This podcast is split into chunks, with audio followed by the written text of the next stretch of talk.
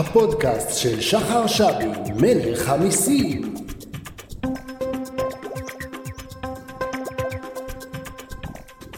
שלום לכולם, שלום לכל המאזינים של מלך המיסים, פודקאסט פרק מספר 6, אחרי היעדרות של פגרת חנוכה. ואנחנו חוזרים היום ומארחים בפרק שלנו את חיים נתן, שלום רב. מנכ"ל ובעלים של השיא בוטיק family office ומשרד לתכנון פיננסי מקבוצת השיא גרופ. אה, חיים, אני מכיר אותו כבר הרבה שנים, ובעבר הוא היה מנהל השקעות בחברת ביטוח מאוד מאוד גדולה, הוא היה כלכלן ראשי בחברת ביטוח מאוד מאוד אה, גדולה, אה, הוא עבד בבתי השקעות, בסניפי בנקים לבנקאות פרטית, והיום אנחנו הולכים לדבר על דברים שמעניינים מאוד את המאזינים שלנו, וכל הזמן אני מקבל שאלות על מיסוי של השקעות, והיום אנחנו קצת נפתח את זה לדיון והתדיינות. שלום חיים. מה שלומך שחר? שלום שלום. בסדר גמור. תודה שהזמנת אתה- אותי. בשמחה. אתה מתרגש, אנחנו מקליטים את הפרק אחרי העלאת הריבית של אתמול. כן, על מה? התרבית הצפויה של אתמול צריך להגיד. הצפויה. המאוד כן. צפויה. מה, מה יש לך להגיד על, ה, על הנושא? לפני שאתה מציג את עצמך, בוא נתחיל בהעלאת הריבית. אז באמת אם אנחנו מדברים על העלאת הריבית, אה, העלאת הריבית הזאת הייתה די צפויה, כולם ציפו לחצי אחוז עלייה, מה שבאמת היה חצי עלייה, אה, חצי אחוז עלייה בריבית, מה שיותר מעניין זה הצפי קדימה. הצפי קדימה מדבר על סבירות מאוד מאוד גבוהה של העלאה נוספת של 0.25, זאת אומרת רבע אחוז ריבית, שאגב יהיה ב-20 לפברואר, זאת אומרת יש לנו כמעט חודשיים לסיפור הזה, ואם אתה שואל אותי אחר כך יהיה שקט.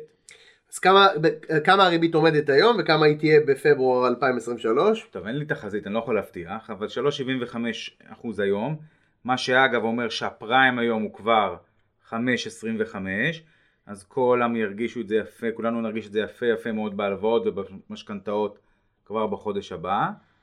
סביר להניח שב-20 לפברואר תהיה העלאה נוספת של 0.25, מה שיעמיד את ריבית בנק ישראל על הגבוהה ביותר, אוקיי, מאז 2008, 4 אחוז. אה, וסביר מאוד להניח שאחר כך נראה איזשהו שקט, אבל על השקט אין התחייבות.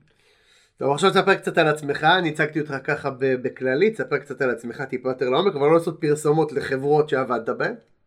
מה- אז מה נשאר? אז אה, מה, ש, מה שרלוונטי לנו זה שאני ניהלתי השקעות אה, מוסדיות, סדר גודל של עשרה מיליארד שקל, בניהול תיקים, בקרנות נאמנות, בקופות גמל, והייתי כלכלן הראשי של אותו בית השקעות. זאת אומרת, אני ישבתי והיה לי מודלים שחזו ריביות וחזו אינפלציה, וישבתי ב, בתחזית הכלכלנים הראשיים עם בנק ישראל ועם הנגידים, ומשם אחר כך אה, אמרתי שבא לי לעשות משהו שונה, וכאמור ניהלתי סניף בנק של בנקאות פרטית, ואחר כך אמרתי אני רוצה לעשות family office, שלא יתמקד רק בלקוחות כשירים, אלא יתמקד גם בלקוחות אמידים, וזה בעצם מה שאני עושה היום. אני בעלים של משרד מקבוצת השיא, שהוא family office ומשרד לתכנון פיננסי. והנה אני נותן פה איזשהו אה, סקופ למאזינים, שאני הכרתי את חיים כשעבדתי בבנק.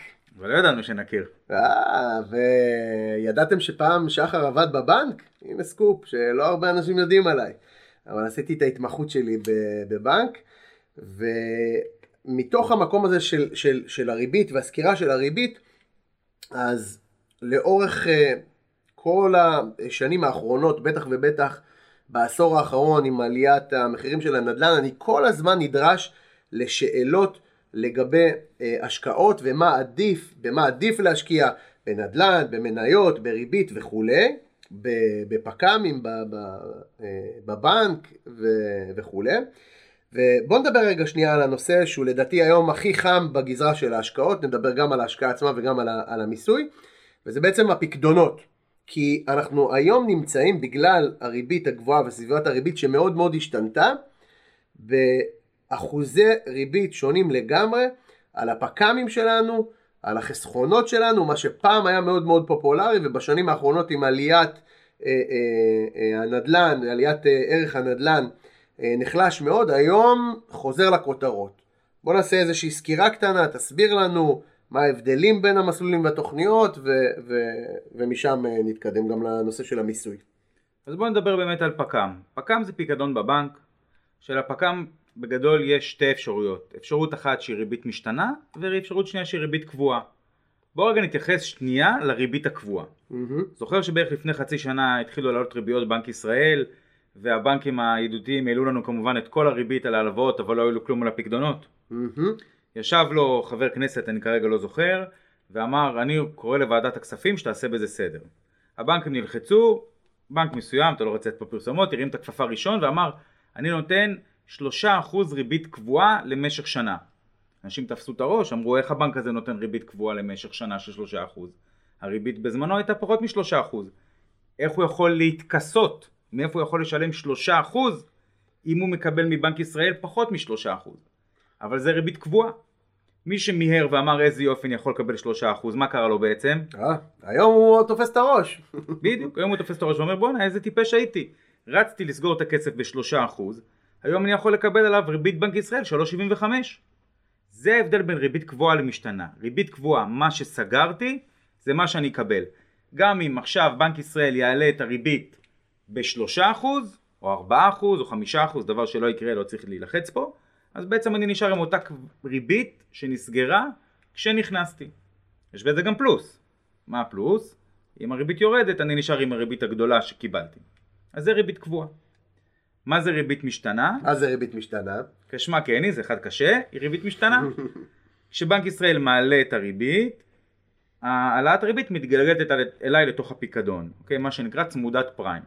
לרוב, הריביות, לרוב הפיקדונות ה- שצמודים לפריים גם יותר נזילים מהפיקדונות של הריבית הקבועה. בעצם אני חושב שרוב האנשים מכירים את זה דווקא מהצד השני, של המשכנתאות בריבית משתנה או בהלוואות בריבית משתנה, אז באותו מנגנון עובד הפוך. אם לקחתם הלוואה בריבית משתנה וכשהריבית עולה גם המשכנתה שלכם משתנה ועולה, ככה אותו דבר בהפוך בריבית המשתנה בתוכנית חיסכון. אחד לאחד עם הבדל קטנטן, שבעוד שלהלוואות ולמשכנתאות כל העלאת הריבית התגלגלה לתוך הרכיבים שצמודים להעלאת ריבית, מה שנקרא צמודים לפריים, בפקדונות זה לא קרה ככה. למה זה לא קורה ככה? זאת אומרת, הבנקים עצמם לא מגלגלים את כל ההעלאה לתוך הפיקדון החיובי. בהוצאה זה כן, אה, זה כן נכלל, נכלל באופן מלא. מה שנקרא, מותחים את הרווחים על הגב שלנו. אוקיי, בסדר. בדיוק. אז זה ההבדל בין קבועה למשתנה. כן. אז כשאנחנו מדברים על פק"ם בואו נעשה קודם כל חלוקה לקבועה ומשתנה. מהמם. החלוקה השנייה היא נזילות, אוקיי? מה זה נזילות? תוך כמה זמן אני יכול למשוך את הכסף. אז כמובן שיש לי אה, פקדונות עם נקודות יציאה, זאת אומרת אני יכול היום לסגור פיקדון לשנה, צמוד פריים עם נקודות יציאה כל רבעון. מה המשמעות? כשהריבית עולה זה יעלה, כשהפריים אה, יעלה הריבית תעלה ויש לי, תן לי נקודת יציאה כל רבעון. בדרך כלל בפקדונות כאלה יש סולם. אם אני יוצא אחרי רבעון, אני אקבל פחות ריבית מאשר אני יוצא אחרי שנה. ריבית קבועה גם יכולה להיות סגורה. אני יכול לסגור ריבית קבועה לשנה, ריבית קבועה לשנתיים, כי כלל אצבע, ככל שאני סוגר את הפיקדון לתקופה יותר ארוכה, אני אמור לקבל ריבית יותר גבוהה. יפה. ומה הפרמטר שהוא הכי חשוב לנו? מס. אז מס על פקדונות שקליים, כשאנחנו מדברים על פקדונות שקליים, הוא 15% על הרווחים. סגרתי 4%, פיקדון ב-4% נגיד לשנתיים, הציטוט של זה, והבנקים אגב, מבלבלים בסיפור הזה. זאת אומרת הם יגידו לי בוא תסגור פיקדון לשנה וחצי ב-7%. אני יכול להבין שזה 7% לשנה, לשנה. ככה אמורים לדבר. אבל הם 7% לכל התקופה, 7% לתקופה. כן. מהמם. אם סגרתי פיקדון לשנה וחצי ל-7% לתקופה, אז אני אשלם עליו בסוף ביציאה 15% מס, אני אקבל בערך 6% נטו. אוקיי, יפה. מה עוד בגזרה הזו של המס? נשמע מס משתלם 15%. נשמע אה, מס לא- משתלם? לא 100% משתלם, לא כי המס 100%. פה הוא נומינלי. אוקיי, אז בואו. נחזור, בואו לא נבלבל עם פיקדון לשנה וחצי, בואו נחשוב על פיקדון לשנה. מהמם. סגרתי פיקדון לשנה 3% ריבית. אוקיי, אני אותו לקוח שרץ לפני חצי שנה בשמחה גבוהה, נמאס לי לקבל 0.1 פירורים בפיקדון שלי, רצתי וסגרתי לפני שבנק כלשהו יבין איזה טעות הוא עשה בחישוב, רצתי וסגרתי בפיקדון של 3%. עברה שנה, נשלם 15% על ה-3%. אוקיי. אבל מה הייתה האינפלציה בתקופה הזאת? מה הייתה האינפלציה בתקופה הזו? אנחנו לא בדיוק יודעים, כן אין כדור בדולח, אבל בוא נניח 4%. זאת אומרת, אני הרווחתי 3%, מדד המחירים לצרכן עלה 4%, שילמתי על ה-3% שלי מס, מה יצא בפועל במונחי כסף לקנות בין אוכל במכולת? הפסד. הפסדתי, אוקיי? אז המס הוא נומינלי וזה פוגע בי. אוקיי, בסדר. יש איזה שהן הטבות מס מיוחדות על הגזרה הזו של פקדונות? אז יש משהו שאף אחד לא ספר אותו עד בערך השנה, כי הוא באמת לא עניין, נקרא סעיף 125ד לפקודת מס הכנסה. הסעיף הזה בעצם אומר שאם נולדת בשנת 48 ומטה, זאת אומרת לפני 1949, אתה זכאי לפטור מסוים, אוקיי, יחיד כ-13,000 שקלים, זוג אם שניהם נולדו בתאריכים האלה עד 16,000 שקלים, לפטור ממס רווחי הון על פקדונות ועוד מוצר שנקרא פוליסות חיסכון שנדבר עליו אולי בהמשך. נשמע טוב לחבר'ה טיפה יותר מבוגרים. אמ, אחלה, מעולה, יפה. 125 ד' זה חשוב, מקווה שאולי נספיק לדבר גם על 125 ה' בהמשך. אז זה מוצר אחד שסקרנו אותו והוא מוצר שהפך להיות מאוד מאוד פופולרי ומאוד מאוד בכותרות ב, לדעתי חודשיים שלושה האחרונים. אה, איזה עוד מוצרים יש לנו, חיים? אוקיי. אז עכשיו אני לקוח שיש לו 100 אלף שקל לסגור בפק"ם. Mm-hmm. אני מתקשר לבנק, אומר לו בנק יקר יש לי 100 אלף שקל לסגור בפק"ם. מה הבנק אומר לי? סבבה זה המנעד שיש לנו עד 100 אלף שקל אתה מקבל נגיד 3-2 מ-100 ל-250 אלף שקל אתה מקבל 3-4 נגיד, מ-250 אלף שקל ומעלה אתה תקבל 4% ריבית. זאת אומרת שככל שאתה משקיע יותר ככה האפשרות לתת ריבית גבוהה יותר היא אה, מעשית מבחינת הבנק, אוקיי? נכון, אבל mm-hmm. אני צריך לסגור את הכסף. בוודאי, ברור. אוקיי. עכשיו נאמר ואני לקוח על ענק, לקוח ג'מבו. Mm-hmm. אני בא לבנק, מרים לו טלפון, יש לי 100 מיליון שקל לסגור. אוקיי? לשבוע. נגיד רק לשבוע. הבנק יגיד בואנה איזה יופי 100 מיליון שקל לשבוע מתאים לי, סוגר לי אולי בדיוק פער בין נכסים להתחייבויות, לעמוד בחוק כזה ואחר או קובננטים כאלה ואחרים ולכן אני אתן לך ריבית יותר גבוהה. אה, הלקוח על הזה, הלקוח ג'מבו הזה נקרא קרן כספית. קרן כספית בעצם אומרת בואו חברים תביאו לי את הכסף שלכם, הוא נזיל ברמה יומית, אני יכול למשוך אותו מתי שאני רוצה ואני עושה את ההתמקחות מול הבנק. בעצם כשאני הייתי, אה, כשניהלתי קרנות נאמנות וניהלתי קרן כספית, אחת לשבוע אתה מרים טלפון לבנקים, זה כבר לא הפקיד בבנק, זה מחלקות במטה. אתה אומר להם יש לי כך וכך כסף, מה אתם נותנים לשבוע, מה אתם נותנים לחודש, מתקשרים לבנק ליד ועושים מסחרה. אוקיי? ובמסחרה הזאת מי שנותן לך הכי הרבה יקבל יותר, זה כמה פיפסים לפה ולפה. אבל הפיפסים האלה במונחים שנתיים מצטברים. רק כדי שנייה לעשות סדר למאזינים, שאני בטוח שיש המון אה, טייקונים, ג'מבואים בפול של המאזינים שלנו, אבל הכוונה היא לא שאתם צריכים להשקיע 100 מיליון ולהתקשר לבנקים, אלא שאתם תשקיעו בתוך קרן כספית שעושה את ההתמקחות ואת המשא ומתן מול הבנק. זה חידוד חשוב. בדיוק. Mm-hmm. עכשיו אותה קרן כספית זה קרן נאמנות, אני יכול להשקיע בה גם עשרת אלפים שקלים בלבד, והיא נזילה כמעט ברמה יומית, בכל יום, בכל יום מסחר היא נזילה. Mm-hmm. אוקיי? זה יתרון ענק. בעוד שאם אני רוצה לקבל את הריבית הצפויה שקרן כספית יודעת לתת, אז אני צריך לסגור את הכסף לתקופה. אז היתרון המרכזי של קרן כספית הוא נזילות. בשביל okay. אוקיי. להשיג את אותה ריבית, אני צריך לסגור את הכסף בבנק. סביר להניח. תן לנו רגע איזשהו אומדן של קרנות כספיות, ואיך עושים את זה בפועל. איך עושים, איך, איך, אני רוצה להשקיע בקרן כספית, איך אני עושה את זה? למי אני מתקשר? אז קרן כספית היא קרן נאמנות, אתה צריך שיהיה לך סוג של אה, קופסה, מה שנקרא חשבון ברוקראז' שתוכל לקנות בו את הקרנות נאמנות, אז אתה מתקשר לבנק או לחברת הברוקראז' שלך ובוחר את אחת מקרנות הכספיות שמופיעות, אפשר לחפש באינטרנט קרנות כספיות רשימה ולבחור את זאת שיש בה את הדמי ניהול הכי נמוכים. כי ברוב המקרים הם כולם פחות או יותר עושים דבר מאוד מאוד דומה, מתמקחים עם כל הבנקים, יש להם גם אפשרויות לקנות מק"מ, זה מלווה קצר מועד של בנק ישראל, נדבר על זה אחר כך, וההבדל בגדול זה דמי הניהול. אוקיי, ובקרן כספית הריבית היא קבועה, משתנה, איך זה עובד? אז יפה, הפיקדון, אם שמתי 100 אלף שקל, ויש עכשיו העלות ריבית מטורפות, כמו שהוא בתחילת שנה, שאף אחד לא ציפה להם והפתיעו, אז בסוף שנה אולי אני לא אקבל כלום ואני אקבל את ה-100 אלף שקל שלי. בקרן כספית לא בטוח, זאת אומרת יש איזה סיכוי לפגיעה קטנה בקרן, אוקיי? מה שבאמת היה בתחילת השנה קצת, בעיקר אה, בתקופה של אה, אוקראינה-רוסיה, זה לא 100% קשור, אבל זה גם הביא לסיפור הזה. אה, אז לא בטוח שהקרן שלי מובטחת ב-100%, בסבירות מאוד גבוהה היא מובטחת, ומה שאני אקבל שם זה פחות או יותר אותה רמת ריבית בנק ישראל, לזה זה אמור להגיע. אז אם ריבית בנק ישראל היא 3.75, אני אמור להגיע בשנה ל-3.75 פלוס מינוס פחות דמי הניהול. אוקיי, כשבעצם בפק"מים יכול להיות שאנחנו נקבל פחות או יותר. בפק"ם, מהמם. שהוא בנזילות יומית, בוודאות נקבל פחות. אוקיי, אז מה שאתה אומר בעצם, זה שאם אנחנו לוקחים את התשואה של קרן כספית לעומת פק"ם, כשאנחנו משווים תפוח לתפוח, יומי מול יומי, ברור שהקרן הכספית אמורה לתת תשואה יותר גבוהה. לעומת זאת, בפק"ם, אם אני סוגר את הכסף, בסבירות גבוהה שהתשואה בפק"ם תהיה יותר גבוהה מאשר בקרן כספית, אבל אז אני צריך לנעול את הכסף לשנה, שנתיים או שלוש. נכון? וזה גם תלוי בסכום שאתה סוגר. אם אתה סוגר אה, סכומי על, אז אתה, היום יש, הבנקים נותנים לאנשים מעל מיליון שקל, כן, נותנים להם ריביות מאוד מאוד יפות לסגירה. בפק"ם. בפק"ם, אבל כן. ב-100 אלף שקל, סביר להניח שעדיין הכספית יכולה לנצח.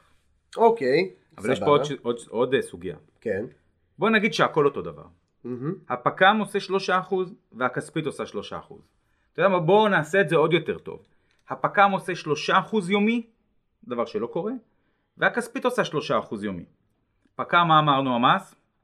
15, נומינלי. נומינלי. אוקיי? על ה-3% אני משלם 15% מס. בכספית המס הוא ריאלי כי זו קרן נאמנות. אז בואו נחזור לדוגמה שנתנו לפני איזה כמה דקות. נאמר ועשיתי 3% רווח, האינפלציה הייתה 4%, כמה מס אני אשלם בקרן הכספית? אתה שואל או רוצה לענות? לא, אני שואל, מלך המיסים אחרי הכל. אפס. אפס. כמה קיבלתי בפק"ם? 2.5% בערך, נכון. אוקיי? אז בהנחה ושניהם עושים אותו דבר, לקרן הכספית יש יתרון מיסוי. זאת אומרת שבסביבת אינפלציה גבוהה, כשהמדד עולה מחודש לחודש, ואנחנו יכולים לדעת אולי באיזושהי אה, רמת סבירות אה, טובה שהאינפלציה תעלה, המדד ימשיך לעלות, בהיבט הזה מבחינת מיסוי כנראה שקרן כספית תהיה עדיפה, אבל שוב, כנראה על סכומים משמעותיים ולא על אה, 5,000 או 10,000 שקל. נכון. אוקיי, אחלה, מעולה. סיימנו עם קרן כספית? סיימנו עם קרן כספית. חיים, תעלה את האנרגיות, בוא נדבר על מכ"מים, נו, קדימה. להעלות את האנרגיות עם מכ"מים זה קצת מאתגר. בנק ישראל העלה אתמול את הריבית, נכון? דיברנו על זה בהתחלה ל-3.75. מהמם. איך הוא מעלה את הריבית? מה הוא עושה? הוא אומר לבנקים מעכשיו. מוציא להם הודעה לעיתונות 3.75? הוא בעצם מנפיק חוב של עצמו, אוקיי? ב-3.75. אוקיי? בעצם זה מנגנון כזה של discount, לא ניכנס לזה, במקום, הוא אומר אתם תקבלו 100 אחרי שנה, אוקיי? ואתם קונים את זה נגיד ב-96 וחצי. אוקיי? אז בסוף ייתן 100 זה 3.75 פחות או יותר. מהמם. בעצם כשהבנק צריך כסף, הוא פונה לבנק ישראל, בנק ישראל נתן לו חוב ב-3.75, זה עלות הכסף, גם הבנק קונה כסף, זה עלות הכסף של הבנק, ואותה הוא מגלגל אלינו. גם אני יכול לקנות מק"מ, איך אתה יכול לקנות מכ"ם, חיים? אני יכול לקנות מק"מ באותה דרך כמו שאני קונה קרן כספית, לפנות לבנק שלי אם יש לי חשבון ברוקראז' או לפנות לחברת ברוקראז' שאני מנהל שם את, את, את ההשקעות שלי, אוקיי, ולקנות מק"מ. כשהוא אומר ברוקראז' הוא מתכוון זה שאתם צריכים לדבר עם הפקיד בבנק ולפתוח חשבון מסחר, מסחר, בסדר? או שהיועץ השקעות יקנה לך. אוקיי, בסדר. כן. אחלה. כל, כל בנק כמובן עם התנאים שלו, יש בנקים שאפשר לפתוח מה, מה, מהשקל הראשון, יש בנקים שמגבילים את זה באיזשהו אה, אה, סכום מסוים, כמובן צריך לוודא את זה מול הבנק, אוקיי, אחלה, תמשיך. אבל זה לא, ה... זה לא הגליק הגדול לקנות מק"מ. כי אם אני קונה קרן כספית, אין לי לזה עלות. יש לי את אותם דמי ניהול שהקרן הכספית גובה. אבל אין לי, לא אמורה להיות לי עלות נוספת. אם אני קונה מק"מ, אני קונה נייר ערך, יש לזה עלות. אם העלות שלי לא סודרה מראש בהתמקחות על ידי הבנק, יכול להיות שיהיו לי שם עמלות גבוהות לצורך הקנייה. עמלות גבוהות לקנייה, עמלות גבוהות למכירה, דמי משמרת, יש הרבה עמלות בדרך. נכון. אוקיי. ולכן מבין האפשרויות שעשינו שהן האפשרויות הקודמות, לבן אדם הפשוט, אוקיי, אני לא יכול להמליץ על אה, לרוץ ולקנות מכ"מים. מי שמבין כמובן, אז יכול להיות שזה... בכל זאת, מה. היתרון? אם תיתן לי עכשיו איזה יתרון או שניים, היילייטים של מכ"מים, איזה יתרונות היית מונה? לעומת האחרים שדיברנו עליהם. אז שוב, הבנק לא אמור לתת לך את ריבית בנק ישראל. המקם נותן לי את ריבית בנק ישראל. הנזילות שלה יומית, אני יכול למכור מתי שאני רוצה, אוקיי? אבל לא בטוח אם אני מוכר אותה ברווח או בהפסד. אוקיי? אני אקבל, אם אני מחזיק אותה למשך שנה, אני אקבל את ריבית בנק ישראל. אז היתרון הוא שאני יכול למכור ברמה יומית, ואני מקבל את ריבית בנק ישראל. ואם הריבית עולה? קניתי מקם עכשיו שהריבית היא 3.75 ובעוד חודש הריבית עולה ל-4. מה קורה לאותו מקם שקניתי? כשאני מחזיק אותו לפדיון, מקם מונפק לשנה, לכל חודש, אז כשאני מחזיק אותו לפדיון, אני אקבל את הריבית שרכשתי אותו ב... ב... במועד שקניתי. אוקיי, בסדר, אחלה. מס? המס הוא 15% נומינלי, אותו דבר כמו פק"ם. כמו פק"ם. אוקיי, יופי, אחלה. סיכום עד כה, מוצרי פקדונות, בבקשה. אז אמרנו שיש לנו שלושה מוצרים, בואו לא נקרא לזה מוצרי פקדונות. שלושה מוצרים שהם נחשבים כתחליפי מזומן. פיקדון, בנקאי, קרן כספית ומק"מ. אוקיי, אלה שלושת האפשרויות. הקרן הכספית שונה מהשתי, משני המוצרים האחרים בזה שהמס שלה הוא ריאלי, וזה יתרון בסביבה של אינפלציה גבוהה, ושהיא נזילה ברמה יומית. הפיקדון נעול, מס הוא נומינלי, והמק"מ לא נעול והמס הוא נומינלי. אתה יודע, אני חושב, אני הרבה פעמים, אה, כשאני חושב על, ה, על הפרקים, אני חושב שאני צריך להקדיש פרק שלם לאינפלציה. כי אני חושב שהאנשים, אני זוכר ב, אה, אפילו ב, בתואר, כשהמרצה הסביר שבעצם עליית מדד או אינפלציה בסוף היא לא כסף, אנשים לא כל כך הבינו את זה. וצריך אולי לייחד איזשהו פרק על, על עליות מדד ועל אינפלציה. הרבה פעמים אני שומע אנשים שאומרים, תשמע, שמתי אה, כסף ב, ב, בבנק והוא צמוד, ומחשיבים לי את ההצמדה כרווח. כן. צריך להקדיש אולי יום אחד אני אזמין אותך לפרק שבו נדבר רק על אינפלציה ורק על מידוד. לדעתי תחום סופר חשוב שאין בו כמעט אה, הבנה בציבור. בוא נעבור לדברים טיפה יותר מורכבים בבקשה, מאשר הדברים הפשוטים, הפק"מים, המק"מים. התקשרתי לבנק, אה, שמתי בתוכנית חיסכון, זה נשמע שאחוזי המס הם נמוכים אה, לעומת אה, השקעות ומוצרים אחרים, אבל סקרנו את הדברים, בואו נראה איזה עוד אפשרויות יש לנו, הבנו את כל הנושא הזה, בואו נעבור טיפה קדימה. אוקיי, okay, בואו נעשה עוד פעם רגע סדר. Mm-hmm. במוצרים הקודמים שדיברנו עליהם, הם מוצרי תחליף מזומן שהם בסבירות מאוד מאוד גבוהה, אוקיי? הקרן מאובטחת. נכון? אתה לא יכול להפסיד mm-hmm. בפיקדון, אתה יכול להפסיד ריאלית בפיקדון, אתה לא יכול להפסיד במק"מ אם אתה מחזיק אותו לפדיון, אתה יכול להפסיד ריאלית, ואתה אה, לא יכול, אתה אולי יכול להפסיד בקרן כספית, אבל אתה לא אמור להפסיד בקרן כספית. זאת אומרת, השקעות מה, מה, מה, מה, מה, מהטווח הסולידי, המאוד מאוד יציבות, המאוד מאוד בטוחות, אין כמעט סיכונים. נכון, okay. אוקיי. אבל המוצרים הבאים שנדבר, mm-hmm. אז יש בהם איזשהו סיכון. אוקיי. Okay. בוא נזכר בבנק שדיברנו עליו לפני איזה עשר דקות. אותו okay. בנק שהכריז על שלושה אחוז, וכולם רצו, ובעצם בנק... הפסידו כסף. יפה, והפסידו הפסידו כסף. Mm-hmm. הבנק שהוא לקח כסף בשלושה אחוז מהאנשים, okay, אוקיי? הוא קנה כסף בשלושה אחוז, מה הוא עשה איתו? מה הוא עשה איתו? השקיע אותו. איך הוא השקיע אותו? יש הרבה אופציות להשקעה. כן, אבל הבנק באופן ספציפי, בואו לא נסבך פה את הפודקאסט יותר מדי, נתן אותו כהלוואות, אוקיי, בריבית היום שמגיעה לאזור 7-8 אחוז. נכון? הוא קנה ממני את הכסף ב-3 אחוז, מכר אותו הלאה ב-7 אחוז. אני יכול לספר סיפור בקשר לזה. Uh, כתבתי על זה גם uh, uh, פוסט, ואולי נעשה על זה סרטון. לפני שלוש שנים, לפני שלוש וחצי שנים, uh, רציתי להחליף רכב. וכשהלכתי לסוכנות לבחור את הרכב הבא שלי, אז ההצעת מימון, כי אני עושה ליסינג, אני עצמאי, דיברנו על זה בפרקים הקודמים, ששווה לעשות uh, ליסינג וכולי, ההצעה הייתה כל כך אטרקטיבית, שלא היה לי אלא פשוט לחתום ולחכות לרכב שיגיע. ועכשיו נגמר הליסינג, ורציתי uh, לקבל הצעה לליסינג חדש, והריבית הייתה אה, כמעט שליש מההחזר החודשי, וזה גרם לי לאיזשהו זעזוע, ואמרתי רגע רגע שנייה, הולד.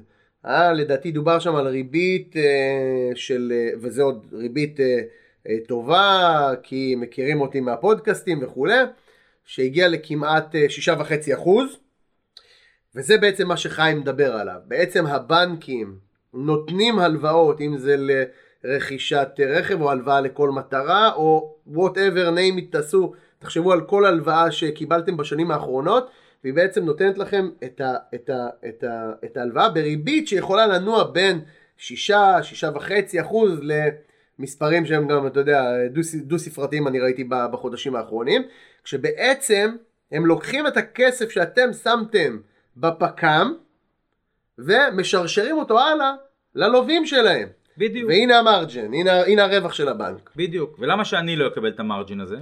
אז יש לי הסבר למה שאני לא אקבל את המרג'ין הזה. אני לא יודע, אוקיי, אני באופן ספציפי אולי יודע, אבל אני לא יודע לתת הלוואה לרכישת רכב לשחר שבי, או לא משנה למישהו אחר שבא. מהמם. קודם כל אני לא יודע לשעבד את הרכב, אני לא יודע אם הוא יחזיר לי את הכסף, אני לא יודע לעשות לו מה שנקרא חיתום, אבל יש גופים שכן יודעים.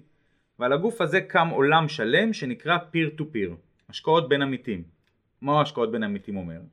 אני אקנה ממך את הכסף באותו מחיר שבו אני מוכר אותו הלאה. אין מרג'ין. אם אני קניתי ממך, אם אני נתתי הלוואה ב-7%, אתה תקבל 7%. אני ארוויח מדמי ניהול ומעמלת אה, חיתום שאני לוקח מהלווה, זה שלוקח את הכסף. אוקיי? אז זה מוצרי peer to peer, זה מוצר שהוא מפוקח על ידי רשות שוק ההון, אוקיי? מהמם. יש מעט מאוד גופים בישראל שיש להם רישיון לזה, בעיקר דרך פלטפורמות דיגיטליות עושים את זה, כאשר הרעיון הוא מאוד פשוט. אנחנו נותנים כסף, את הכסף שלנו הגופים האלה, כל אחד והמודל שלו באופן ספציפי, נותן כהלוואות, אני מקבל את הריבית על ההלוואות בחזרה אליי. אם אמרנו שריבית על הלוואות היום היא סביב 7%, אז אפשר להגיד שזה מה שאני יכול לצפות, 7% ומעלה ברוטו. אז זה המוצר של השקעות בין עמיתים. אוקיי? מה היתרון של המוצר הזה? אני בעצם מקבל את כל הריבית שהבנק מקבל. אבל בעצם גם הבנק, הרבה אנשים לא יודעים, מפסיד כסף. זה נקרא חובות מסופקים. אוקיי? זה חובות שלא חוזרים. בנקים בוא נגיד באורך גס מאבדים אחוז בשנה מחובות שאנשים לא מחזירים להם. אז גם פה, בכל גוף כזה בישראל, יש איזשהו מנגנון של ספיגת הפסדים. הקרן לא מובטחת, כי יכול להיות שלא יחזירו לי את הכסף, אבל בסבירות מאוד גבוהה, יש לי מספיק מרג'ין עם 7% ריבית ומעלה, אוקיי? שבו אני יכול לקבל את הכסף חזרה. אני רק רוצה לעשות הסבר קטן לגבי חובות מסופקים.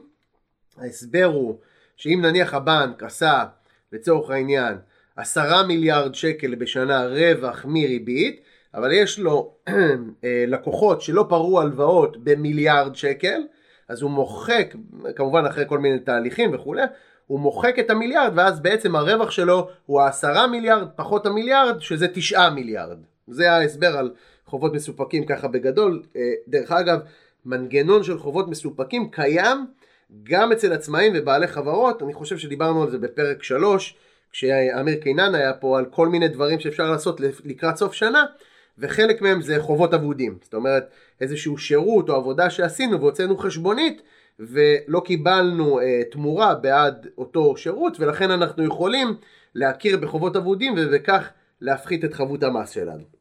כן. בדיוק. אז אותו דבר גם בהשקעות בין עמיתים. יכול להיות שאני אאבד איזשהו חלק, שירד לי מהרווח שעשיתי. אוקיי. אבל באופן כללי, שוב, אני הופך להיות הבנק. אני מקבל את ההלוואה של הריבית, אני מקבל, סליחה, את גובה הריבית, מישהו אחר דואג פה לחיתום, הוא דואג לפיזור על פני עשרה, עשרים, אלפי לווים, אוקיי? ואנחנו בונים על זה שרוב המוחלט של הלווים יחזירו את הכסף, מה שבפועל קורה במציאות, אוקיי? ואנחנו מקבלים ריבית הרבה אבל יותר תגיד גבוהה. שאלה בקשר לנושא הזה של אה, הלוואות בין אה, עמיתים או הלוואות בין אנשים שאנחנו דרך אגב זה גם איזה משהו שנהיה פופולרי ב- ב- בשנים האחרונות בלי להזכיר שמות של חברות אבל יש הרבה פרסומות שאנחנו שומעים במהלך אה, החדשות או אה, עכשיו. משחקי כדורגל נכון אבל האם האנשים שלוקחים הלוואות בתוך הפלטפורמות האלה הם לא אנשים שסורבו בבנקים ואז בעצם אם אני נותן הלוואה בתוך הפלטפורמה הזאת האם אני לא חשוף לחובות מסופקים יותר מאשר אה, אה, אה, בבנק כיוון שהאנשים שלוקחים משם הלוואות הם אנשים אולי בסיכון טיפה יותר גבוה, מה דעתך ומה אתה אומר על זה? שאלה מעולה. אוקיי? תודה חיים, באמת שאלה בשביל מעולה. זה אני ב- עשיתי פודקאסט, כדי לשאול שאלות טובות. כל הכבוד שחר, שאלה מעולה. אבל אני אגיד לך שחלק מהגופים טוענים שהבנקים הם עושים חיתום מסורתי. זאת אומרת, מסתכלים על כסף שנכנס לך לחשבון הבנק, מסתכלים האם נכנס לך משכורת, היום יש מה שנקרא לשכות אשראי, אז הם בודקים את דירוג האשראי שלך ולפי זה מחליטים לתת או לא לתת. חלק מהגופים אומרים לא, אנחנו יותר מתוחכמים, אנחנו כבר בשנת 2022, 3, יש לנו בינה מלאכותית, אה, יש לנו אפשרות להיכנס לפייסבוק של הבן אדם, יש לנו להסתכל על אנשי קשר שלו, נותן לנו הרשאות, אנחנו יודעים לעשות עליו איזושהי בדיקה על סטטיסטיקה מאוד רחבה שעשינו, ואנחנו יודעים לעשות את החיתום יותר מדויק. אז גם אם אתה סורבת מהבנק, אצלנו יכול להיות שתקבל, כי אנחנו יודעים לעשות את זה טוב יותר. אז זה טענה אחת. אוקיי? בלי קשר, יש גם מוצרי אשראי ללקוחות מסורבים, אוקיי? אנחנו לא מדברים על זה. דרך אגב, אני יכול לתת לך סיפור בהיבט הזה שאני מכיר באופן אישי אדם שיש לו נכסים בשווי של 24 מיליון שקל והוא סורב בבנק אה, על אה, הלוואה מאוד מאוד פשוטה של חצי מיליון שקל. ההסבר, לא הצלחתי להבין אותו עד היום. אז יש אמת בטענה שה, שהגישה של הבנקים היא אה, מסורתית ושמרנית מאוד, אבל עדיין מבחינת, אה, אה, מבחינה סטטיסטית, אם ראית, אם יצא לך לראות נתונים של ההלוואות אה, חברתיות, האם מבחינת החובות המסופקים באחוזים זה גבוה או נמוך יותר או שאותו דבר? אז קודם כל תן לי רגע לחזור למה שאמרת, גם מהמם. אנחנו מנהלים פמילי אופיס לקוחים, לקוחות מאוד עמידים וגדולים, וגם לנו הייתה לקוחה שעסוקה במה שנקרא להרוויח עוד כסף, ולכן פספסה תשלום חברת חשמל או משהו כזה, או ארנונה, והטילו לה עיקול על החשבון, וברגע שיש לך עיקול על החשבון, גם אם סגרת אותו שלושה ימים אחרי זה, לרוב אתה מסורב בבנק עד שלא עוברים 90 ימים, או משהו בסגנון הזה. אז זה קורה לפעמים. לגבי השאלה שלך לגבי אחוז החובות המסופקים בהלוואות בין עמיתים, זה משתנה. יש פלטפורמות שבהן האחוז הוא נמוך מזה של הבנקים, מהמם. ויש פלטפורמות שהוא משמעותית יותר גבוה. כשאני הולך ורוצה להשקיע בתוך פלטפורמה כזו, האם זה נתון שאני צריך לבקש, אני, יודע, אני צריך לבקש, אני, הם, הם יודעים לספק אותו, זה מפורסם איפשהו? אני קצת אה, חורג איתך, אבל זה נושא חשוב, כי בסוף אנחנו נותנים פה כל מיני אלטרנטיבות לאנשים ומדברים גם על האופציות השקעה וגם על ענייני מיסוי, אבל זאת נקודה חשובה, אם אפשר לבדוק את הדבר הזה, זה משהו שאני חושב שאני באופן אישי הייתי הולך לבדוק. אז בגדול אין תחליף להתייעץ עם מישהו שמכיר את כל הפלטפורמות וכל אחד מהם, אוקיי, מה המצב. שתיים מתוך הפלטפורמות הן חברות ציבוריות, אז אני אוקיי. לא יודע אם הן מדווחות על זה בדוחות הכספיים. החברה השנייה היא חברה פרטית, היא כן מדווחת באתר שלה על האחוזים, ולא לא מדווחת על זה כמבוקר, אז... אה, אוקיי. בסדר, אחלה, בגדול, מעניין. בשורה התחתונה אפשר לדעת, אתה אמור לדעת, אוקיי? עדיין עדיף לשאול מישהו שמכיר. ואם נניח, סתם לדוגמה, דיברנו מקודם על, על, על השקעות ב, ב, ב... אתה יודע, סולידיות מאוד. אם נניח יש לי חצי מיליון שקל להשקעה, אני בטח לא הייתי מפצל אותו בכמה פק"מים, בכמה בנקים, אבל אם נניח יש לי חצי מיליון שקל ואני רוצה לעשות השקעה בסגנון הזה, היית ממליץ לפצל בין חברות או שלא? לא הייתי ממליץ לך לפצל בין חברות, הייתי ממליץ לבנות, אנחנו אולי מקדימים את המאוחר, לבנות סוג של סולם, אוקיי? חלק מהכסף בפיקדון נזיל, או קרן כספית נזילה, חלק מהכסף בפיקדון יותר נעול, וחלק מהכסף שאותו אתה יודע שלא צריך בטווח הקרוב, ואתה יש לך יותר סבלנות אליו, אז להשקעות בין עמיתים או מוצר אחר. טוב, מעניין, אתה יודע שבאמת הנושא הזה של, של הלוואות והשקעות בין עמיתים הופך להיות חם כי בסוף אני רוצה להפוך להיות הבנק. מה עם היבטי מס? בוא ניגע קצת בהיבט, אה, המס בהשקעות כאלה. אז מכיוון שמדובר בהלוואה שקלית, המס פה הוא 15% נומינלי. אוקיי, אז בואו נסכם רגע את הנושא של, של, של השקעה בין עמיתים. הסיכון הוא סיכון אחר מאשר פק"ם. חד משמעית, התשואה יכולה ובדרך כלל יותר גבוהה, משמעותית, משמעותית מאשר בבנק, אבל המס הוא אותו מס. נכון. אוקיי. אחלה, מעולה. אחלה הסבר ואחלה ניתוח של אה, השקעות בין עמיתים. בואו נתקדם. זה חלק מהבנייה מהמם. שלי, של תוכנית פיננסית, לגבי מה אני עושה עם הכסף שלי. גם אם אני לא רוצה כרגע לשים אותו בשוק ההון, אני צריך לקחת בחשבון הפקדה או השקעה של חלק מהכסף במוצר הזה של השקעות בין עמיתים. אוקיי, מעולה. אחלה. בוא נתקדם. עוד מוצרים. תשמע, אני חושב שהפרק הזה הוא הולך להיות פרק אה, סופר סופר אה, אה, פופולרי, כי אני כמעט לא מכיר אנשים, ובעיקר בעיקר חבר'ה צעירים, שלא משקיעים היום כסף. זה פשוט מדהים בעיניי לראות, אני רואה חבר'ה צעירים בני 20, 22, אחרי צבא, יש להם 50 אלף, 100 אלף שקל, הם ישר רצים להשקיע אותם, וזה בעיניי אה, אה, חינוך, ועשה את זה הרבה, אה, עשו את זה הרבה הרשתות החברתיות, האינסטגרם, הטיק טוק, יש הרבה יותר מודעות לנושא הזה של השקעות, וזה אה, כיף לראות את זה. איזה עוד מוצרים יש לנו חיים? אז עד עכשיו דיברנו רק על מוצרים שהם תחליפי מזומן ולא דיברנו בכלל על מוצרים שהם חשופים לאג"ח ומניות, מוצרי שוק ההון. מוצרים הבאים בואו נדבר על פוליסת חיסכון.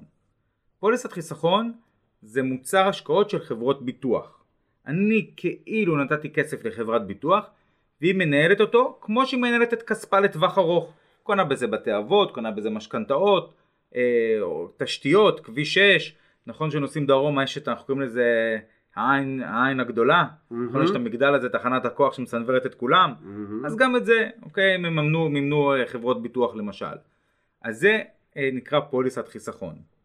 מה היתרון של פוליסת חיסכון? יש יתרונות רבים אגב זה אולי נושא אחר אבל בהיבט שלנו אני יכול לעבור בין מסלולים בלחיצת כפתור וזה לא אירוע מס.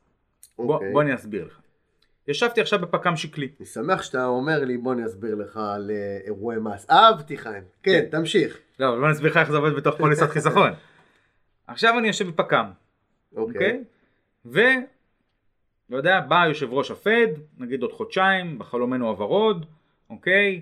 אומר אין יותר העלאות ריבית, נגמרו, העולם במשבר, אני מתחיל להוריד ריבית. באותו זמן במקביל, בסדר? פוטין אומר חבר'ה, נחה עליי הרוח, בואו שלום עולמי, אני גם מחלק נפט וגז לכל מי שרוצה, אוקיי? אבל לא משנה, יש השתנתה האווירה כמו שהייתה בדיוק לפני שנה, אוקיי? עכשיו אני תקוע בפק"ם שלי בשלושה אחוז. אני, אם אני רוצה לשבור אותו, יכול להיות שיש לי קנס על הקרן. כי אין לי מה לעשות. בפוליסת חיסכון אני יכול לשבת במסלול דמוי פק"ם, זה לא בדיוק פק"ם, ובלחיצת כפתור להעביר את הכסף מ-0% מניות, מה שנקרא מסלול שקלי, ל-100% מניות, נגיד מסלול מחכה מדד S&P 500.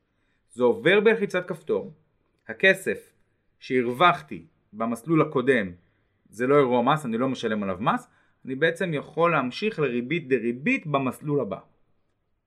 וזה יתרון מאוד מאוד גדול של פוליסת חיסכון. אוקיי.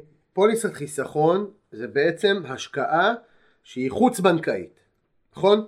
חוץ בנקאית לגמרי, אני מעביר את הכסף לחברת ביטוח. ורק חברות ביטוח מנהלות פוליסות חיסכון? פוליסות חיסכון, אוקיי, מן הסתם השם הוא פוליסה, הם אך ורק בחברות ביטוח. יכול להיות שיש בתי השקעות שמנהלים את הכסף לאותה חברת ביטוח, כי יכול להיות שאני יכול לעשות פוליסת חיסכון מנוהלת על ידי מור, אבל עדיין הפוליסה תשב בתוך חברת ביטוח. נוותר לך על זה שנתת פה פרסומת סמויה, אבל נחליק את זה קדימה. תגיד, האם בתוך פוליסת חיסכון יש לי מוצר שהוא כמו פק"ם, זאת אומרת בדרגת הסיכון של פק"ם וברמת התשואה של פק"ם, או שאין דבר כזה, הוא תמיד יהיה בסיכון מוגבר מאשר פק"ם? אז אם תשאל את אה, אה, מנהלי המוצר של פוליסות חיסכון, אולי הם יסבירו שהמסלול השקלי הוא דמוי פק"ם. אבל המסלול השקלי, אם כבר, הוא דמוי קרן כספית, הוא יותר קרוב לקרן כספית מאשר פק"ם. כי תזכור, בפק"ם הקרן שלי, למעט אם אני יוצא בקנס, לא תיפגע. אוקיי? מהמם. יכול להיות שאני אפסיד ריאלית, אני אפסיד ביחס לאינפלציה. בקרן כספית, אם יש העלאת ריבית מהירה, יכול להיות שאני אפסיד על מה שנמצא בתוך הקרן.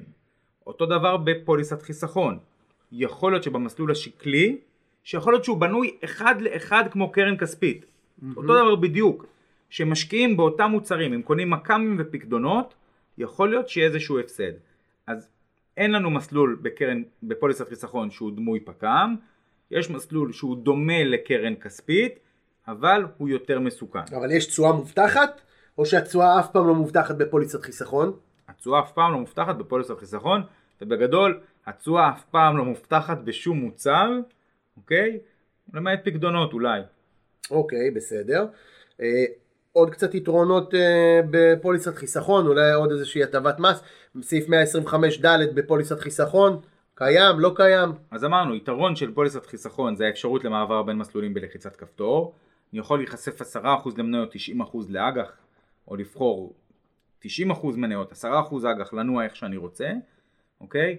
את המס אני פוגש רק כשאני מושך את הכסף לחשבון, וכל מה שאני עושה בדרך הוא לא אירוע מס, אוקיי? ובנוסף, לאותם אנשים שנהנו אה, מאותה הטבה בפקדונות, זאת אומרת אנשים שנולדו בשנת 48 ומטה, יש אותה הטבה של רווחים של 13, בערך 13,000 שקל ליחיד ו-16,000 שקל לזוג, אה, גם בפוליסת חיסכון זה סעיף 125ד. יופי מעולה. בוא נעשה רגע שנייה עוד משהו אה, קטן בקשר לפוליסת חיסכון, והאמת היא שגם לגבי פק"מים, בפק"מים זה לא רלוונטי, אבל בפוליסת חיסכון, אם הפסדנו כסף מה שאנחנו מקווים שלא יקרה לכם אף פעם, בניגוד למסלולי השקעה אחרים, אתם לא יכולים לקזז הפסדי הון כנגד רווחים שיצמחו לכם במקום אחר. אני אתן דוגמה. אם נניח יש לי תיק מניות, ובתיק המניות שלי הפסדתי עשרת אלפים שקל, ויש לי רווח הון ממקור אחר, דיברנו על זה בפרקים הקודמים, אני יכול לממש את ההפסד שלי במניות ולקזז את ההפסד מול רווח ההון ואז בעצם במקום, במקום האחר, ברווח הון שיש לי, אני לא אצטרך לשלם מס. בפוליסת חיסכון, אם נוצר לי איזשהו הפסד, גם אם אני במסלול מנייתי, אני לא אצליח, אני לא אוכל ואין לי אפשרות לקזז את ההפסד כנגד רווחי הון אחרים שיש לי. אבל בניגוד ל... אה, מניות שבהם אני צריך כדי לעבור ממניה למניה למכור ולקנות מחדש ואז בעצם נוצר לי אירוע מס בפוליסת חיסכון כמו שחיים הסביר אם אני עובר ממסלול למסלול אין לי שום אירוע מס זה קצת דומה גם לקרן השתלמות בהיבט הזה נכון כי גם בקרן השתלמות אני יכול לעבור בין מסלולים אני יכול להחליט שאני מגביר את הסיכון או מנמיך את הסיכון וגם אין לי אירוע מס. נכון, אבל, אבל... קרן השתלמות אני לא יכול לפתוח סתם כי בא לי. נכון, בקרן השתלמות אני לא יכול לפתוח סתם כי בא לי, וגם בקרן השתלמות, אם הפקדתי עד התקרה, אז כל התשואה במשיכה פטורה ממס, ומה המס שיש לנו בפוליסת חיסכון על הרווח? מעולה, אז זה עוד יתרון של פוליסת חיסכון. זוכר את החבר הנומינלי והריאלי שלנו? זוכר היטב. איך תשכח. אז פה המס הוא ריאלי. אז נאמר ועשיתי רווח של 3% בפוליסת החיסכון, אוקיי, והאינפלציה הייתה 4%, אין לי על זה מס, בוא נלך שוב לפק"ם שזה בו רווח 3% ויש לי 15% מס נומינלי, אז שם יש לי מס. יופי, מדהים. האמת היא שבאופן אישי אני די אוהב אה, פוליסת חיסכון, זה לא המלצה להשקעה, כל מה שאנחנו אומרים כאן היום הוא לא המלצה להשקעה, אנחנו רק סוקרים את המוצרים, מדברים עליהם, מה היתרונות, מה החסרונות של כל אחד, אנחנו לא ממליצים להשקיע אה, בלי להתייעץ עם יועץ השקעות אה, אה, בשום מוצר, אבל אני באופן אישי יכול להגיד שאני אוהב פוליסת חיסכון. טכנית איך עושים פוליסת חיסכון, זאת אומרת למי אני צריך לפנות? אני צריך לפנות למישהו כמו חיים, ומה עושים? הפקדה חד פעמית, הפקדה חודשית, איך זה עובד? הכסף עצמו נזיל, אפשר למשוך אותו מתי שרוצים, אפשר לעשות את זה בהוראת קבע, אפשר לעשות את זה בהפקדה חד פעמית. אפשר להפקיד כל סכום? כל סכום. אפשר להפקיד מ-10,000 שקלים ועד מיליוני שקלים. אפשר להפקיד כמה שרוצים. צריך לפנות למישהו כמוני לצורך העניין, אה, שיש לו אה, מערכת יחסים עם חברות הביטוח ולפתוח את המוצר. אחלה, יאללה. בוא נדבר על עוד מוצרים, קדימה. אוקיי, המוצר הבא הוא, בוא נקרא לזה האחות של פוליסת החיסכון, הוא גמל להשקעה. או, אוקיי. או, פה יש גם הרבה מה להגיד. יש הרבה מה להגיד מבחינה מיסויית בגמל להשקעה. אוקיי. ובגלל זה הוא פה, בגלל הסיפור המיסויי שלו. גמל להשקעה זה מוצר השקעות. בעצם ישב לו מר כחלון. כמה שרי אוצר עברנו מאז כחלון? מאז כחלון, לדעתי עכשיו השלישי. נראה לי אפילו יותר. ישב כחלון ואמר, תראו מה זה. הציבור, בזמנו מכרו את ווייז, מכרו את מובילאיי, והוא אמר הציבור לא הרוויח מזה כלום, מי הרוויח מזה? אני יודע, קרן כזאת ואחרת בסן פרנסיסקו. בואו, נת... והציבור יושב על הר מזומנים בבנק, שבזמנו עשה אפס. בגלל זה אמרתי כבר שכחנו מה זה הטבות, הטבות הרווח על פקדונות, כי שנים לא היה. לגמרי. בוא ניתן לציבור מוצר שהוא מכיר מפעם, קופת גמל, נעשה לה איזה שינוי בתקנות, שהיא תהיה נזילה ולא פנסיונית, אוקיי? והציבור יוכל להכניס שם כסף, וניתן לו גם צ'ופר קטן. מה הצ'ופר יהיה? אם הכסף הוא נזיל בגמל השקעה מתי שאתה רק רוצה. שמת את הכסף השבוע, היו ירידות, התחרטת, אתה יכול למשוך את הכסף. כן, תפסיד את הכסף אם היו ירידות, את החלק היחסי, אבל אתה יכול למשוך אותו, אין קנס, אין נעילה, אין כלום. אם אני מושך את הכסף אחרי גיל 60 או בכל גיל כהון, זאת אומרת בבת אחת, אני משלם עליו מס רווחי הון רגיל. 25% מס רווחי הון ריאלי, כמו כל מוצר שוק ההון. אם אני מחליט שאני רוצה להפוך אותו לקצבת פנסיה חודשית, אנחנו הולכים עכשיו לעולם אחר, אני יכול להעביר אותו לקרן פנסיה, בעצם להפוך אותו למוצר פנסיוני, ובמקרה הזה הפנסיה שאמשוך מתוך הכסף שחסכתי כל השנים בגמל השקעה, יהיה פטור משני מיסים, מס רווחי הון וממס הכנסה. וזה היתרון הענק של גמל להשקעה. וואו, נשמע טוב. אני יכול להפקיד לקופת גמל להשקעה כמה שאני רוצה, כי אם אני מקבל על זה הטבת מס אז אני אפקיד כמה שבא לי. אז מלך המיסים שאלה מעולה, אוקיי? אני שואל אותך שאלות שאני יודע את התשובה, אוקיי. מרים לך. בוא ניקח מישהו בן 40, אוקיי? ונאמר שהמישהו הזה בן 40, שם כל שנה 50 אלף שקל בגמל להשקעה. 50, 50, 50, במשך 20 שנה צבר מיליון. בוא נגיד שאותו מיליון שקל לאורך זמן עשה 50% רווח, לא דמיוני גדול להגיד במשך 20 שנה, שמה שיעלה ב-50%, זה בערך 3% בשנה בריבית דריבית. זאת אומרת יש לו חצי מיליון שקל רווח. מה קורה אם הוא מושך את הכסף הזה אליו, רגיל, כמו כל מוצר? אז נניח שהייתה עליית מדד בגובה של 100 אלף שקל מתוך החצי מיליון, נשאר ריאלי 400 אלף, אז הוא ישלם 25% מס, שזה 100 אלף שקלים. מעולה. הפתעת אותי עם הריאלי, שכחתי שאתה מלך המיסים. איי. איי. אם אני לוקח את הכסף הזה לקרן, הופך אותו לפנסיה על ידי זה שמעביר אותו לקרן פנסיה, ומושך אותו כקצבת פנסיה חודשית, בעצם חסכתי את המס של אותו 100 אלף שקלים. אין מס, אוקיי? ולכן בשביל למנוע את זה שאנשים יגידו בואנה אחלה תרגיל, בוא נשים 200 אלף שקל כל שנה, יש לו תקרה של 70, בסביבות 70-72 אלף שקל לשנה. זה המגבלה שלי. למה הנושא הזה של הגמל השקעה הוא מאוד חשוב? כי מה שאתה אמרת ומה שאני אמרתי, כשחושבים על זה רגע בשקט, מבינים שמי שעושה תכנון פיננסי אמיתי בכל גיל, גיל 20, גיל 30, גיל 40, וככל שיותר מוקדם יותר טוב, עולה פה על תרגיל מעולה. אוקיי? Okay? וזה לא משנה כרגע אם השוק יורד או עולה, כי אתה יודע, כי כשאני עושה, כשיש לי שיטה ויש לי איזה משהו, תכנון שעשיתי, גם אם השוק יורד אני אמשיך לעבוד באותה שיטה. מה השיטה הזאת אומרת? עכשיו יש לי מיליון, בוא נעזוב שנייה את הגמל ההשקעה בצד, ניתן לו רגע לנוח. יש לי מיליון וחצי שקל פנסיה. הגעתי לגיל 60, פנסיה שצברתי מהמעסיק הרגיל, אוקיי? Mm-hmm. Okay? ואני מושך אותו כקצבת פנסיה חודשית. מי שלא יודע, והרבה לא יודעים, ותמיד כשהם באים אלינו לפגישות מיסוי פרישה, נופלת להם הלסת, מה הם לא יודעים? שהם משלמים מס! משלמים מס, איך אתה מאושר, משלמים מס, אין, משהו מטורף. הם משלמים מס גם על קצבת הפנסיה, אוקיי? אז על אותו מיליון וחצי שקל, הוא ישלם מס, איזה מס? מס הכנסה. שולי, mm-hmm. נכון? אוקיי, ישלם מס שולי, יכול להיות 47% גם להגיע למי שיש לו מזל. אם אני את המיליון וחצי הזה לא נוגע בו, לא מושך אותו, ואני לוקח את אותו מיליון וחצי שדיברנו עליו לפני שלוש דקות מהגמל להשקעה, כמה מס יהיה לי על הגמל להשקעה? אפס. זאת אומרת, אני יכול בטריק הזה לחסוך סכומי מס אדירים, אוקיי? כחלק מתכנון משפחתי.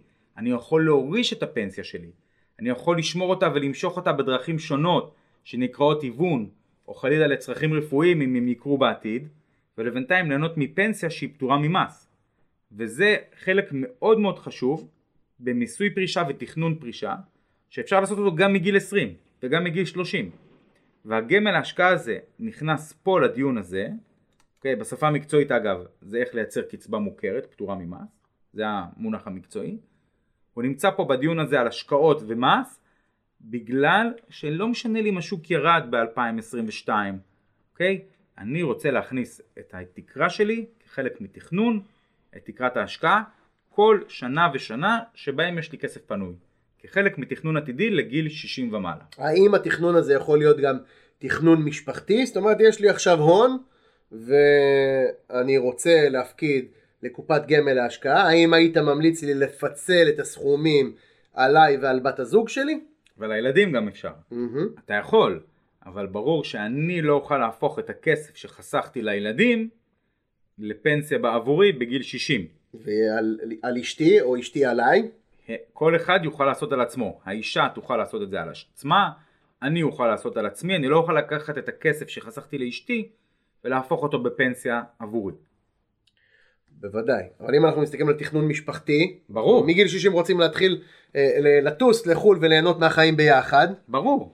אוקיי? אבל זה לא רק על ליהנות מהחיים ביחד, זה לחסוך את המס השולי על הפ... יש לנו פה אפשרות, כן, לא מובטחת כמובן, לחסוך את המס השולי על הפנסיה שלנו בעתיד. מדובר בסכומים אדירים. האם יש אפשרות מתוך קרן הפנסיה הרגילה של המעסיק למשוך רק את הסכום הפטור ולהשאיר את החלק החייב באותה קרן כדי שנוריש לילדים וליהנות מהכספים שצברתי בקופת גמל להשקעה או שאם אני מושך את הקרן פנסיה אז אני מושך את הכל? מה זה שחר, זה בוחן במיסוי פרישה עכשיו? כן? מה? אם אנחנו כבר שואלים, שואלים הכל. אז בתיאוריה לבעלי שכר גבוה אפשר. אוקיי? זה הבדל בין קצבה אה, מוכרת לקצבה מזכה, אוקיי? זה דורש הרבה עבודת נמלים לתפור את זה. יש עוד דברים שאפשר לעשות, כמו היוון או קיבוע זכויות, שבהם אפשר למשוך רק איזשהו חלק שיהיה נטו, ואת השאר או להשאיר לירושה, או להוון במס שולי למשל. אוקיי, אחלה, מעולה. יש עוד איזה יתרונות, עוד אה, כל מיני דברים שאתה חושב עליהם בגמל להשקעה? אז גם על ההשקעה בהקשר של אה, פוליסת חיסכון הוא מאוד מאוד דומה, אני יכול לשבת במסלול שקלי ולהזיז אותו בלחיצת כפתור למסלול של 100% מניות, זה לא אירוע מס ואין לזה עלות. אוקיי, יתרון נוסף אפשר לעבור בין גופים, אם הייתי בגוף שעשה עבודה פחות מוצלחת ואני רוצה לעבור לגוף שלדעתי ימשיך ו... או יתחיל להכות את השוק, אז אני יכול לעבור בין גוף לגוף, גם זה לא אירוע מס. אוקיי? אבל המשמעות המרכזית של גמל להשקעה זה לייצר פנסיה, מה שנקרא קצבה מוכרת, פטורה ממס, על חשבון הפנסיה שאני עושה לעצמי או כעצמאי או כשכיר. עכשיו עוד שתי שאלות לגבי קופת גמל להשקעה. אה, ככלל אצבע, ככלל אצבע, אה, ברור שזה משתנה מאדם לאדם ולא מהווה ייעוץ וכולי. אבל לחבר'ה צעירים, נניח גילי 20, אם יש להם אה, אפשרות אה, להפקיד נניח רק למוצר אחד, מה היית אומר להם? פוליסת חיסכון או קופת גמל להשקעה? לרוב אם אנחנו מדברים עד תקרה, זאת אומרת נגיד שאני הייטקיסט, מרוויח שכר יפה ויכול לחסוך כל חודש 5,000 שקלים בערך, אז 5,000 שקלים כפול 12 חודשים זה 60 אלף שקל, אז עדיף לעשות את זה לגמל להשקעה. העלות יותר זולה והיתרון המיסויי פה הוא אדיר. אם אני מדובר על הפקדה חד פעמית שגבוהה מהתקרה, אז צריך ללכת לפוליסה. אוקיי, ועוד שאלה בקשר לקופת גמל להשקעה, כיוון שהיום אנחנו נמצאים בשוק שהוא שוק לא יציב, בסדר? האם עדיין ההשקעה בקופת גמל להשקעה היא בטוחה? כדאי להיכנס במועד כזה שהמניות הן, אתה יודע, באי ודאות ובאי יציבות? זה בכלל משפיע? זה משנה? השארתי את הכדור בדולח שלי באוטו ויורד גשם, אז אני לא רוצה ללכת להביא אותו כי אני אתרטב.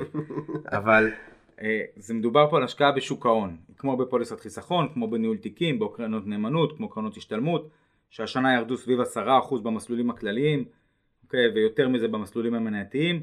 אין לך הבטחה. ההיסטוריה מלמדת שהיינו תמיד דיכאונים, זה היה הזמן הכי טוב לקנות. אבל זה לפודקאסט על השקעות, אנחנו פה על- מדברים על מיסים. נכון, אבל ככלל אצבע היית אומר שאם אני רוצה לעשות השקעה לטווח קצר של שנה, שנתיים, קופת גמל להשקעה זה מוצר לא מתאים. אנחנו לא עושים השקעות לטווח קצר של שנה-שנתיים. מחר בבוקר אני משקיע לטווח של שנה, פוטין יחליט גם לפרוש לנורבגיה, אוקיי? סתם זרקתי מדינה, אוקיי? בנון, אוקיי? הוא יחליט שהוא פולש לעוד איזה שכנה שלו אחרת, בסדר? אה, או עושה משהו יותר גרוע מזה עם נשק גרעיני, ואני... אתה, אתה אמרת פולש, אני בכלל חשבתי פורש, יוצא לפנסיה. פורש זה טוב. לוקח, פורש ולוקח את הקופת גמל להשקעה שלו, פוטין, לא בקצבה חודשית. לא נראה לי יש לו מצוקה, לא במס ולא בכסף. אה, בוא נגיד, לא, לא נראה לי מישהו באמת אה, יכפה לו את המיסוי. אה, אז במקרה כזה אני לא רוצה להיות חשוף ולהיות, שאני צריך את הכסף לעוד שנה לרכישת דירה ואני מוצא שיש לי 30% פחות. טיפ למאזינים שלי בפודקאסט, אני לא שאלתי את השאלה הזו סתם, כי בשנים האחרונות אני אה, ראיתי המון מקרים שבהם חבר'ה מאוד מאוד צעירים, בני 20-30, מושקעים בקופת גמל להשקעה, כשבעצם הכספים אה, מיועדים בכלל לדברים אחרים. לחופשה בטיול גדול אחרי צבא, ולרכישה של נדל"ן, ולחתונה, ולכל מיני דברים כאלה, כשבעצם נורא נורא הסתנוורו מהנושא של ההטבת מס שמפורסמת ב, ב, ב, בכל מקום, ולא הבינו, לא השכילו להבין שהטבת המס היא רלוונטית רק כשהם יגיעו לגיל 60. אז חבר'ה, בנושא הזה של קופת גמל להשקעה ופוליסת חיסכון, מומלץ ומאוד מאוד חשוב להתייעץ עם אנשים שמבינים גם בהשקעות וגם במס. ואל תקנו את כל מה שמוכרים לכם בפרסומות שיש איזושהי הטבת מס. בסדר? לחקור, להבין ולהתייעץ עם אנשים שמבינים גם השקעות וגם מיסוי. אמרתי את זה יפה. אמרת מדויק. אתה מסכים איתי שהרבה פעמים דחפו לאנשים סתם את המוצר כי לא יודע למה? עזוב, יש לי סיפור מהשבוע. נו. שבוע מתקשר אליי לקוח עבר שלי. אומר לי, תגיד לי, עדיין, אה, אתה עדיין חושב שכדאי לי להשקיע ב- בהלוואות בין עמיתים? אמרתי לו, כן. אמרתי לו, כמה אני אקבל בזה בערך נטו? דברים שדיברנו עליהם, אמרתי לו, נגיד סביב חמישה אחוז נטו. אוקיי? אז הוא אומר לי, אבל יושב פה לידי איזה מישהו יועץ, יועץ, אוקיי? כבר יועץ, אהבתי את האמירה יועץ, אוקיי? שאומר לי שהוא יודע לתת לי שבעה ושמונה אחוז. אמרתי לו, טוב, בסדר, שאל אותו מה זה, הוא אומר לו, לא, בוא דבר איתו. הוא עשה לי אמבוש. ההוא עולה על הקו, שואל אותי מי אני, אני אומר לו זה וזה, הוא אומר לי, אה, אני לא, לא רוצה להיכנס ביניכם, יש מערכת יחסים, עזוב, לא משנה, אמרתי לו, אבל איזה מוצר דיברת? הוא אומר לי, מוצר, אנחנו עובדים מוצרים של יצרנים וכאלה, אבל אמרתי לו, אבל זה לא מתאים לבן אדם, זה מוצרים ללקוחות כשירים. לקוח כשיר זה לקוח מעל 8 מיליון שקל. אומר לי, כן, אבל עזוב, יש... ב-" קיצור, הבן אדם בא למכור לו משהו שהוא לא רלוונטי ולא מתאים ולא כשר, רק בגלל שהוא הרים טלפון להתייעץ איתי, ההוא ברח בין הזנב בין הרגליים. יפה. אז היזהרו משרלטנים. ועכשיו, כמה נקודות אחרונות לסיום, ה- לסיום הפרק. אחד, זה סיפור מעניין של לקוחת אה, עבר שלי, כי לצערי היא כבר אה, זיכרונה לברכה. והתחלתי לטפל לה בתיק לפני בערך אה, 6-7 שנים, במסגרת איזשהו הליך של גילוי מרצון, בגלל שהיא לא שילמה מס לאורך שנים. וכשעשיתי לה אה, אה, את הגילוי מרצון, אז לקחתי את כל הנתונים לאורך, אה, לדעתי זה היה 10 או 12 שנה שבה היא לא דיווחה מיסים כמו שצריך, וראיתי את אחוזי הריבית שהיא קיבלה על פקדונות בשנת 2000, 2001, 2002, ובאמת היה אה, אחוזים דמיוניים של 11, 12, 13 אחוז. וכשדיברתי איתה, אה, לימים היא הפכה להיות אה, משקיעת נדל"ן וקנתה איזה 15 דירות ב- בתל אביב. ואז כששאלתי אותה איך זה התפתח, אז היא סיפרה שיום אחד בא אליה אח שלה, ואמר לה, תשמעי, יש אה, דירה שלדעתי היא מציעה בכיכר המדינה, כדאי לקנות אותה. כמה הדירה הזאת עולה? היא עלתה בזמנו 200 אלף דולר, פנטהאוז בכיכר המדינה. מחיר שווה לכל נפש. מחיר שווה לכל נפש. וכשהאח שלה בא אליה עם ההצעה הזו, אמר לה בוא נקנה פנטהאוז בכיכר המדינה ב-200 אלף דולר, היא אמרה לו אתה השתגעת. אני בחיים לא קונה פנטהאוז ב-200 אלף דולר. תראה כמה אני מקבלת בבנק, 13 אחוז. מה אני אלך לחפש הרפתקאות בכיכר המדינה? ואח שלה היה מאוד מאוד דומיננטי, ואמר לה, אני לא מוותר לך, הולכים על ההשקעה הזאת, ולימים הם הנזילו כמעט את כל הפקדונות שהיו להם, היה להם הרבה כסף, וקנו נדל"ן, קנו באמת אה, לא מעט דירות, ועשו באמת ערימות של כסף מה, מהנדל"ן. עכשיו, למה אני מספר את הסיפור הזה?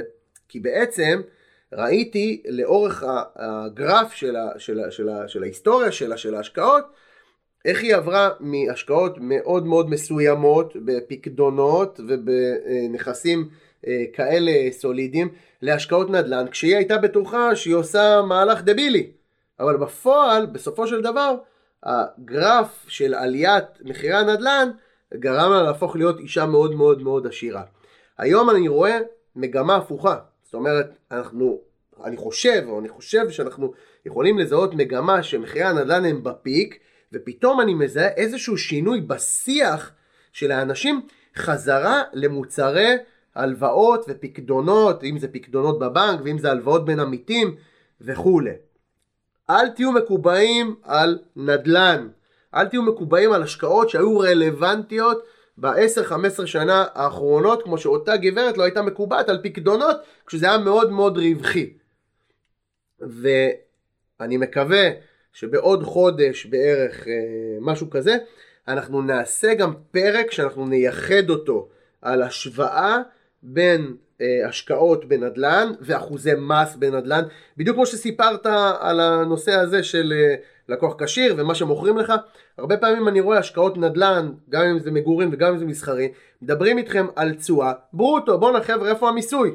תשואה ברוטו בנדל"ן מסחרי יכולה להפוך ל-50% בנטו. נכון. אם אומרים לך 7% אה, תשואה בנדל"ן מסחרי, תדע שזה 3.5% ולא 7%, בסדר?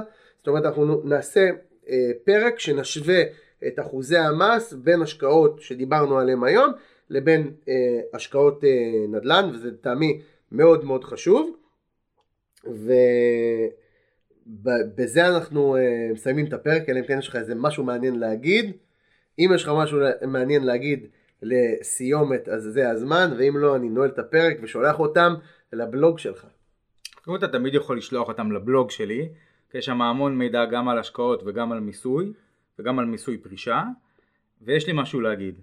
סוף 2021 כל אחד חלום חייו או טיפה יותר אחורה בוא נגיד לקנות השקעות של קטי וודס. מי שמכיר את קטי וודס יודע הייתה נחשבת לאורים ותומים בזמנו של אה, לאיזה תקופה מאוד קצרה בוול סטריט, בגלל שכל מה שהיא קנתה היא בעצם גם הייתה סוג של מריצה את עצמו והייתה סוג של אה, גלגל שמניע את עצמו, אוקיי? או קנה כל מיני מניות חלום וכולי וכולי ורץ אליהם בעיניים סגורות ובעיוורון מלא ואנחנו זוכרים מה שהיה עם, אה, עם גיימסטופ שה... בלוגרים ברדיט הריצו וואו. מניה שאין לה שווי באמת. גיימסטופ ו-AMC, וואו מה היה שם. נכון, אנחנו זוכרים את זה, איך כולם רצו וחשבו איזה כיף, אני עושה כסף מכל דבר ומביטקוין ומדוג'קוין ואני לא יודע כבר ממה, מכל הדברים האלה. והיום, כשחלק מאותן מניות הגיעו לשווי הכלכלי שלהם, לא אומר כולם, אוקיי? וגם לא אומר שמות של מניות בכוונה, אבל הגיעו לשווי של הכלכלי שלהם, אנשים מסתכלים על המניות האלה בעיני איילה שנתפסה בזר, בכביש, בזר, בפנסי מכונית, ואומרים אני לא נוגע זה מפחיד אותי. אבל לפני שנה כשזה היה במחיר מנופח וכל מי שידע אמר זה מנופח זה דמיוני זה חלום זה בועה. אוקיי אנשים עדיין המשיכו לרוץ ולקנות את החלום הזה. אז המוסר השכל פה הוא כמו שאומר וורן באפט אוקיי תחשוש שכולם גרידי אוקיי be fearful when everyone is greedy and be greedy when everyone is fearful. לגמרי. יפה חיים היה כיף לארח אותך, אני ממליץ לכם אה, לרשום בגוגל חיים נתן ולקרוא את הבלוג של חיים, הוא נותן שם סקירות מדהימות, אני קורא אותם ונהנה ואני גם מדי פעם משתף אותם. אה, פשוט תרשמו חיים נתן בגוגל ותיכנסו לבלוג, באמת יש שם חומר מדהים ואני מאוד מאוד אוהב אותך גם באישי, אבל אני מאוד אוהב לקרוא את, ה, את מה שאתה כותב, כי אתה לא נוגע רק בהשקעות, אתה נוגע גם בעולמות המיסוי, וזה דרך אגב נדיר למי שמתעסק בהשקעות ובתכנון, שהוא מבין גם במיסוי, ואתה יחיד ומיוחד, ותודה רבה שבאת להתארח בפודקאסט שלנו. אני מקווה שנהנית, ואני מקווה שזה היה מלא אנרגיות בשבילך, כי רצית לעשות את הפודקאסט בעמידה. ובסוף ישבנו, אני מקווה שבכל זאת זה היה סבבה. אתה לא יכול לספר סודות מאחורי הקלעים. בטח, צריך לעשות אפילו פספוסים. אז ממש ממש תודה שבאת, ואני מקווה שנהנית, וזהו. תודה רבה שחר. ואתה תתארח בעוד פרק? במיסוי, על הנדל"ן מול השקעות. יאללה, סבבה. תנק יו חיים. נהדר, תודה רבה. תן לנו שנה טובה. חבר'ה, כמו שאני מזכיר לכם, בכל הפרקים שלי, שתפו חברים, שתפו בעלי עסקים, שתפו עצמאים, שתפו אנשים שאוהבים אה, אה, אה, אה, לשמוע ולהשקיע ולדעת, שתפו אותם, יש לנו קבוצת וואטסאפ, תעקבו אחרינו בטיק טוק, בפייסבוק, באינסטגרם, אה, תקשיבו לנו באפל אה, מיוזיק, בספוטיפיי, אנחנו שם, שחר שבי, מלך המיסים, להתראות בפרק הבא. הפודקאסט של שחר שבי, מלך המיסים.